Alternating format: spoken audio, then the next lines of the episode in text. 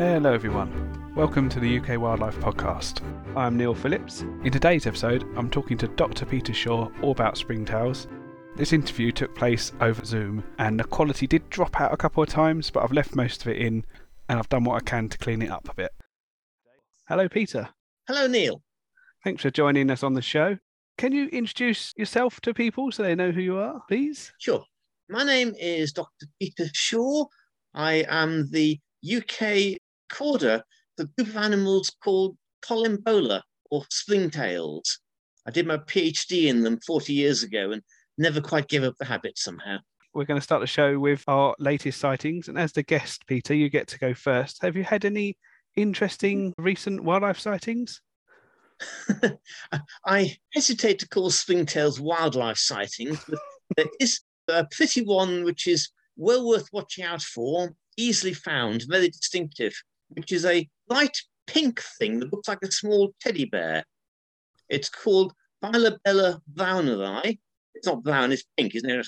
It's a small hair brown, but it lives under the bark of logs. And it wasn't known in this country until I found some about 10 years ago.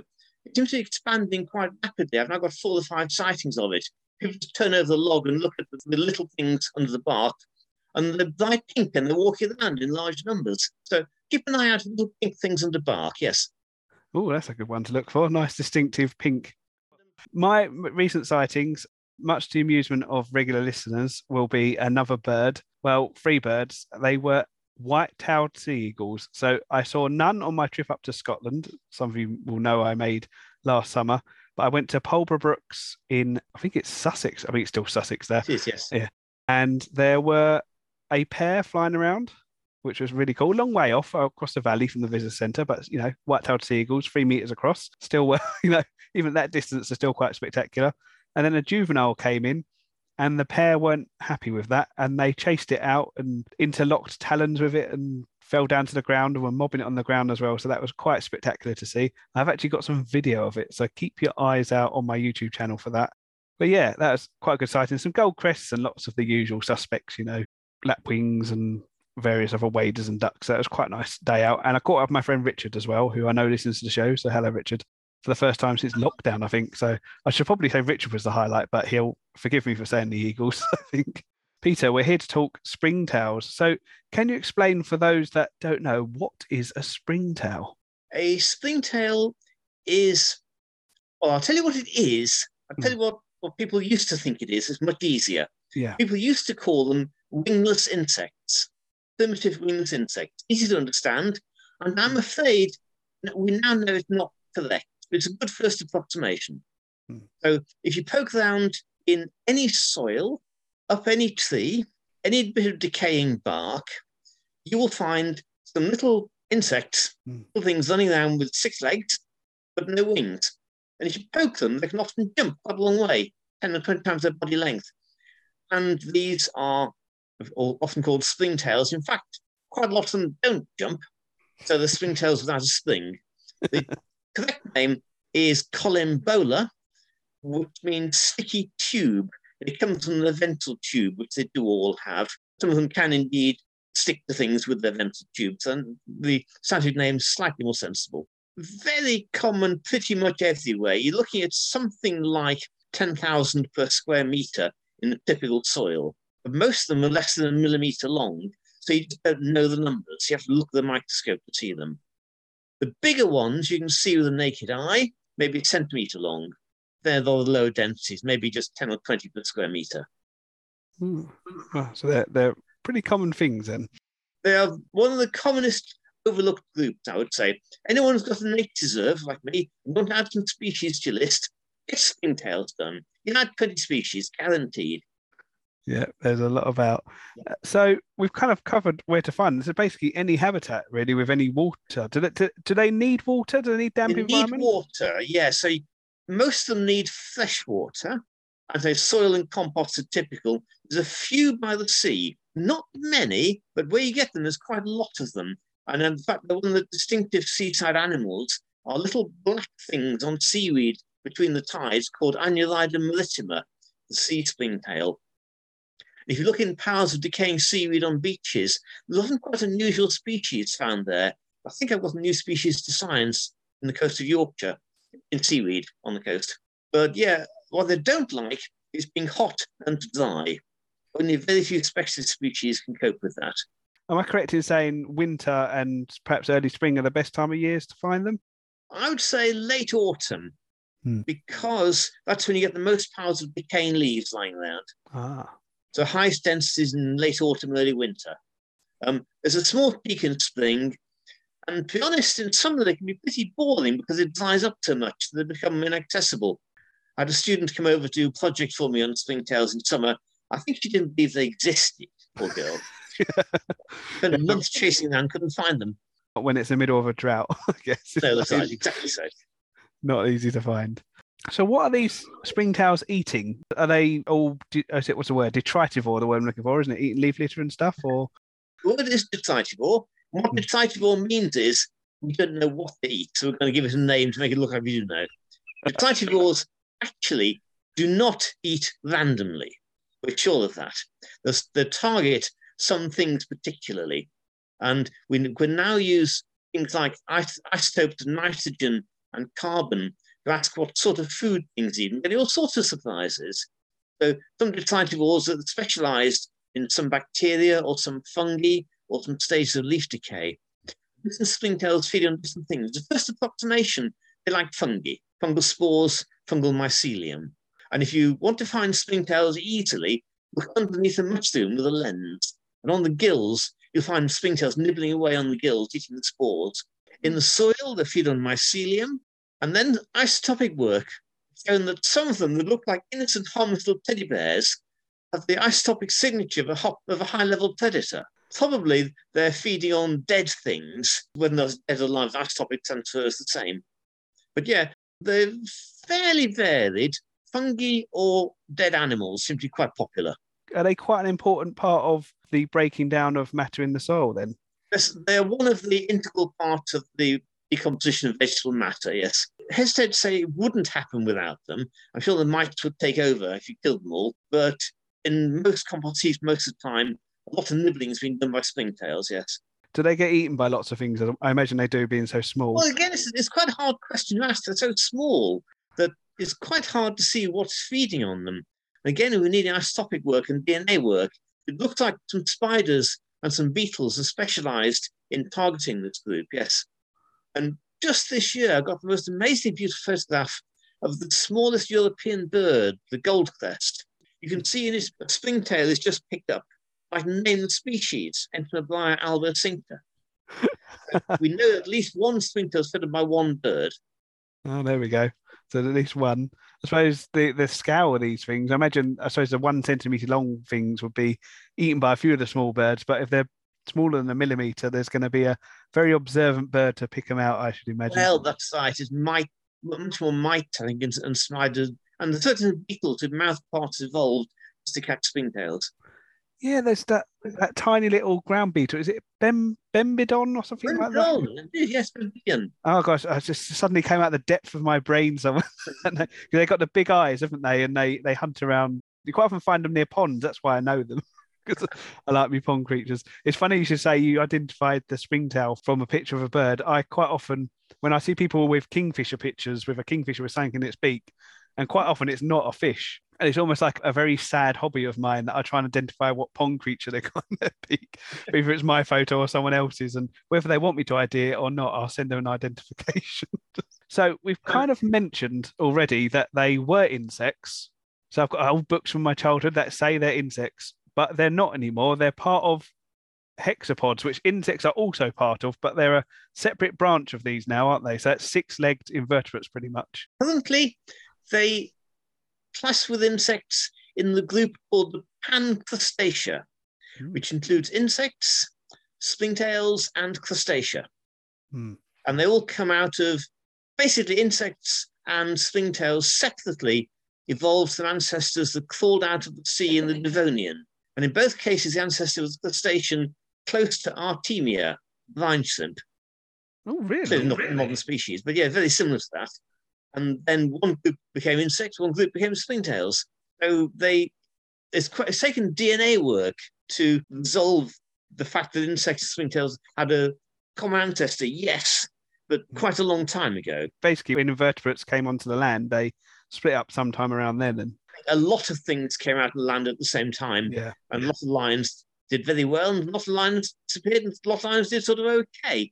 There's an amazing deposit in Scotland called the Rhynie Chert, which is one of the most amazing deposits on the planet. And in Italy, you've got an entire Devonian swamp, a bog, got turned into agate in seconds. And that you can see individual cells of the plants in there. And there's springtails in there, which look much like modern springtails. On the other hand, nibbling the VA mycorrhizas, and we've got VA mycorrhizas there. And we've got vesicles and we've got springtails.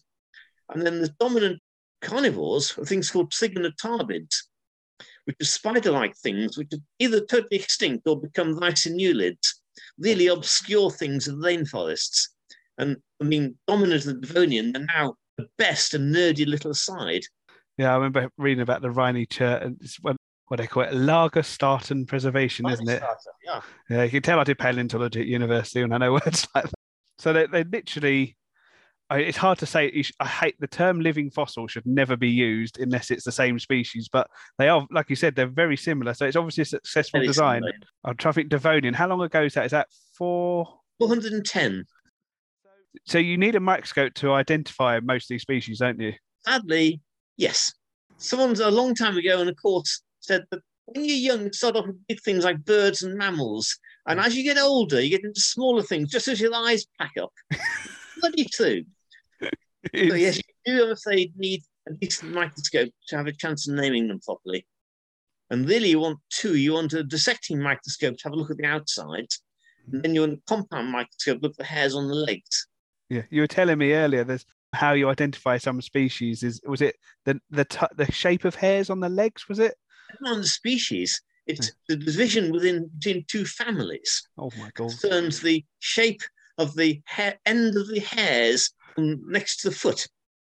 And in one entire family, the hairs are pointed. The other entire family, they're clubbed. And you have to find these under the times 400 microscope to get any further. Oh, this is where I have the most respect for entomologists like you because my patience isn't quite that good. I mean, I, I should never ever complain about not being able to see a marking on a damselfly because it's sitting in the wrong angle. So, so how many species are we talking in the UK? In the UK, well, yeah, hmm, I should know this. It's my job to know it. Say 400. It's one of these things, it's about that time, well, a list of names, I can email the name list. But as soon as you get down to what do you mean by a species, Uh oh. yeah, that's right. It starts getting really flaky at the boundaries. And simultaneously, you find that the old books have got 10 or 20 things which probably ought to lumped together. Then there's another 10 or 20 new things which aren't in the books at all because they're alien invaders. And then the DNA work says the one common species in fact six different species. And then, yeah, that's right. And the whole thing becomes really blurry at the boundaries. Each genus needs at least a PhD to really get the ge- genetics sorted out properly to work out what's really there. Oh. And in the absence of something like 50 PhDs, let's say there's about 400 species, but there's somewhere the boundaries a bit unclear.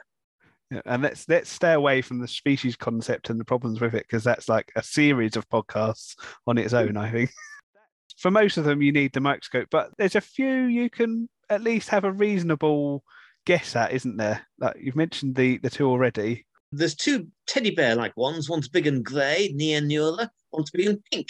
That's Bilobella. And you can do those with a decent magnifying glass quite easily. Some of the termotilids as well, particularly in Scotland and the leaflets are there, you can see big grey things which jump. When I say big, I mean about a centimetre. It's all relative. Yeah, that's big.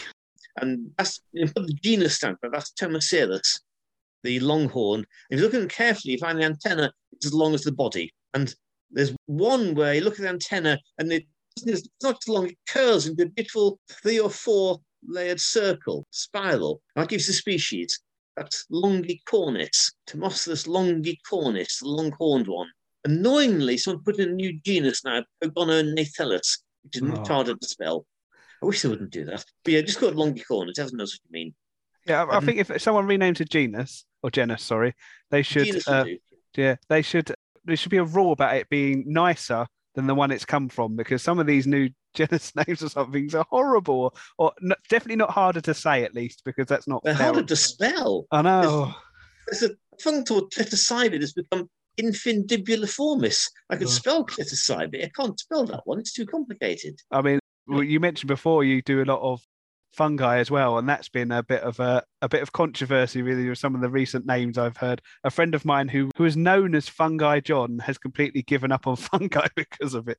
That's how bad it's gone. But I've I've gone off on a tangent like I'm very guilty of. But you were talking springtail species we can actually identify. So I'll give you one other, which I'd like people to watch out for. And I'd genuinely like people to watch out for this and to tell you about it, or tell me about it if they find any, which is the pond springtail, Podura aquatica.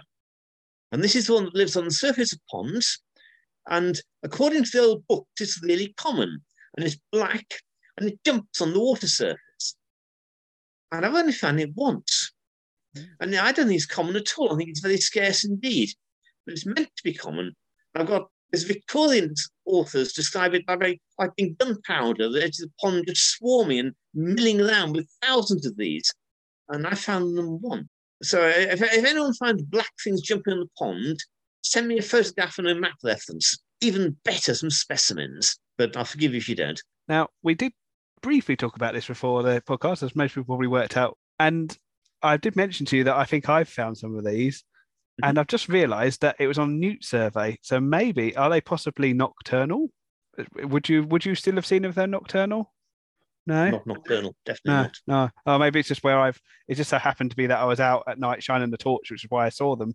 I don't know, but I'm going to send you a. I'll send you the photos, and A new way to find them. yeah, that'd You be great. use pond, pond edge leaflets into the Tullgren funnel and gently cook them out. Mm, yeah, because a lot of aquatic pond creatures come out and a lot more active at night. I just wonder with springtails if that could be the case again, but maybe not. They've got nowhere to go. They live on the water surface. They can't hide. That's true. Yeah, yeah. They, I suppose, yeah. If you sit in the middle of a pond, I guess you can't really hide. Having Yeah. said that, Yeah. I would say that there's other springtails which also spring on the surface of water, which are hmm. not Podura. Yeah. They're not black, they're green or maybe bluish. Sminthurides. They're quite common. And I, I'll always I take records of them, but they're not. I'm not searching for them in the same way. Every pond will have Sminthurides. Yeah. Very few have they- They're the they're globular ones, aren't they? They're the round. Globular, yes, that's right. Yeah, so, so if, if anyone's seen a picture in a textbook of a springtail, it's probably one of those. I find they people seem to like those ones best. they've got the most weird mating habits. So the entire family is defined by the shape of the antennae in the male. In the male, the antennae are strange hook-like shapes, like a little deer's antlers. And these are for locking onto the females. And they lock onto the females on the water surface and get carried around by the females. Weird little things. I love things like that. So, talking of reproduction, how do they reproduce? Are they egg layers? Do they give birth to live young, or No, they are egg layers, Hmm. and they've got a system which was a bit like scorpions do the same thing. So the male puts his sperm on a stalk, and the female sits on the sperm and lays an egg on it. So male has to persuade the female to Hmm. sit on his uh, sperm stalk. And there's a sad film of a male springtail doing a dance. He does complicated dances to the female, and the head butts her and, Hmm. and potted lovingly in front of his girlfriend a big stalk with a big blob of semen on it, which must be ooh, days worth of energy collection at least. Yeah. And she takes one look at it and eats it and walks away. and he, oh, if Springtail ever looked pissed off, he looked sad about that. oh, poor springtail. Fantastic. We don't know much about their mating habits, but that's how they do it. Yeah, it's a very probably quite hard to observe something that small, but oh, there's that sounds like a challenge to try and film in the future, maybe. There was some work done in the University of Amsterdam on the mating habits of Orchesella cincta. And indeed, they spent hours and hours and hours filming exactly that kind of behavior. Oh, amazing. I love stuff like that. It's really good. So we mentioned earlier they have a weird what's the word I've got like tube. Is it a pair of tubes on the bottom? I can't remember now. It's just one tube. just one tube, and there's there's some sort of mystery around its use and what its purpose is, really, isn't there? Well, I think we've got a fairly good idea now.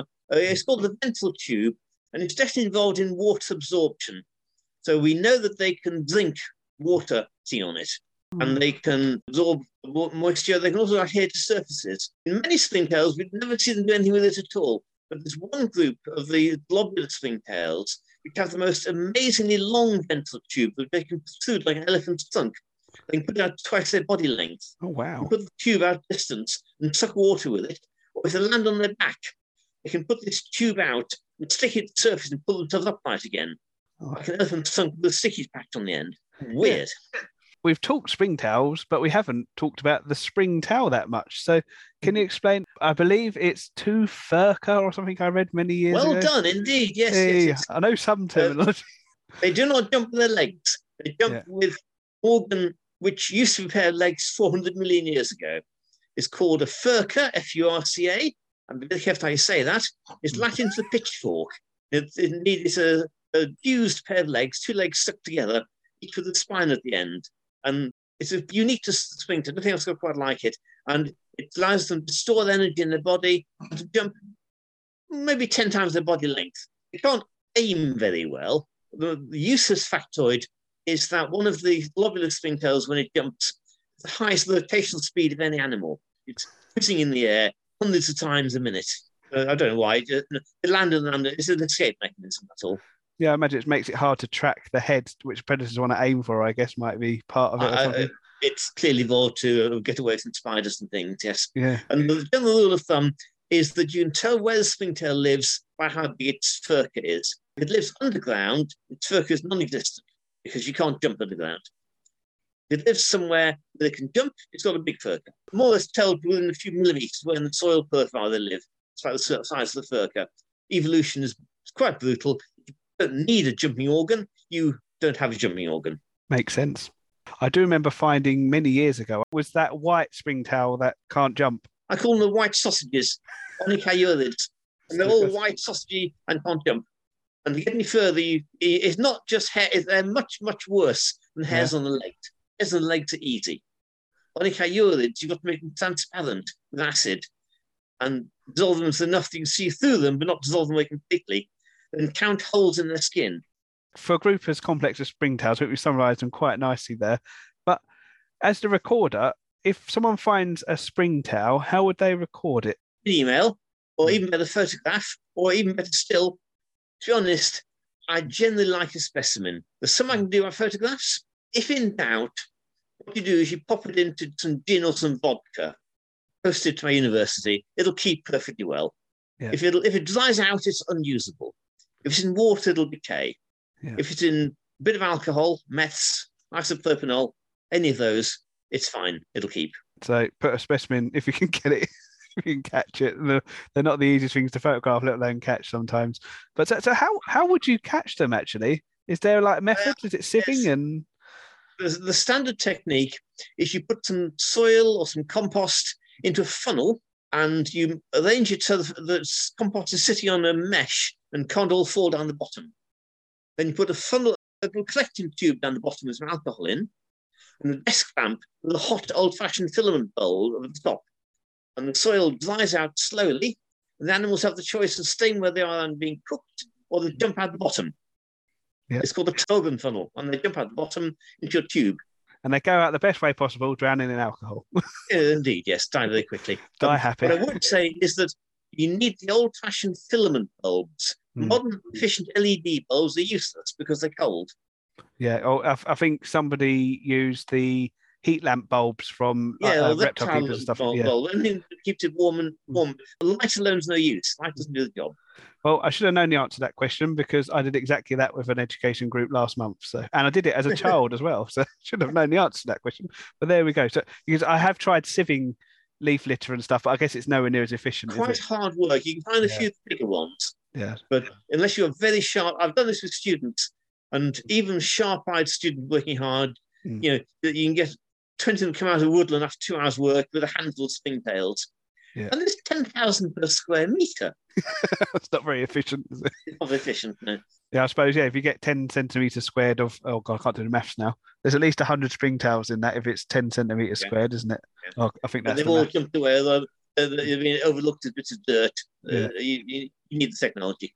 Yeah, I mean, I, I can vouch for when I'm trying to photograph them that you zoom in and find one, and even with the narrow depth of field, you still find loads of other things, mites and springtails in there. So yeah, There's some amazingly good macro photographs out there. Yeah. With people got really good kit and they've got superb details of the hairs on the antennae and this kind of thing, how their lens ever stays still long enough. No idea. no, I, I, don't know. I, do it. I've only pulled off a few springtail shots over the years, and yeah, they tend to jump just as you get focused on them as well. But there we go. Peter, it's been great talking to you about springtails. They're a lovely group. I think they're they literally are overlooked in both senses of the word. Absolutely, totally, literally, yes, that's right. If people want to contact you to send a record to you, what's the best way of doing so? Best way is via my university. Mm. So they can drop me a, an email, my university address, p.shaw at roehampton.ac.uk, or post specimens to me in the biology department, care of a technician called Lindsay Cheeseman. So Peter Shaw, care of Lindsay Cheeseman, Whitelands College, SW154JD. And that'll get to me. I might not reply very quickly. I'm not in the country all the time, but I'm in the country, I'll reply. An email I pick up most days. Do are you on social media at all? There's a Facebook group about springtails, Yeah. and I keep an eye on that. So Oh. yes, that's another good solution. Join up the Facebook springtail group. Yep, I think I'm going to remember that. If I'm not, I will be at the end of this conversation. So brilliant. Well, thanks very much, Peter. Thanks for coming on the Thank show. you very much, Cynthia. Thank you for the tip about all the books. I'll be down there looking for eagles. Well, I hope you enjoyed that. I certainly did. Just wanted to say a big thank you to all of you that have been listening. The last two episodes have gone to number one in the UK Nature chart, so that's been really nice. Big thank you to all of you that have left reviews, and a really big thank you to all of you that have bought us a coffee. We'll do some more personal thank yous and read out some comments in the next episode if time allows. And that's going to be a great episode because we had the producer from the upcoming BBC Wild Isles series, which is a blue chip, i.e., a Planet Earth style program on just British wildlife. So really looking forward to that. And the episode we recorded the other day was really good. So yeah, do tune into that show. It's sometime in March, early March. and The adverts will be everywhere soon. And our podcast episode on that will come out straight after the first episode of Wild Isles has broadcast. So do look out for that. I might even try live tweeting about the episode as it's on. So I'll put something out on Twitter and let you know if I do. But for now, that's it from me. Go out and enjoy spring. Well, the very start of spring, I guess. And I'll see you in the next episode. Bye for now. Thank you for listening to the UK Wildlife Podcast. If you enjoyed this episode, then please do subscribe and leave a review for us on Apple Podcast or whichever podcast service you use. You can follow us on Twitter at UK Wildlife Pod, all one word, Or on Instagram at UK Wildlife Podcast. And like us on our Facebook page, UK Wildlife Podcast.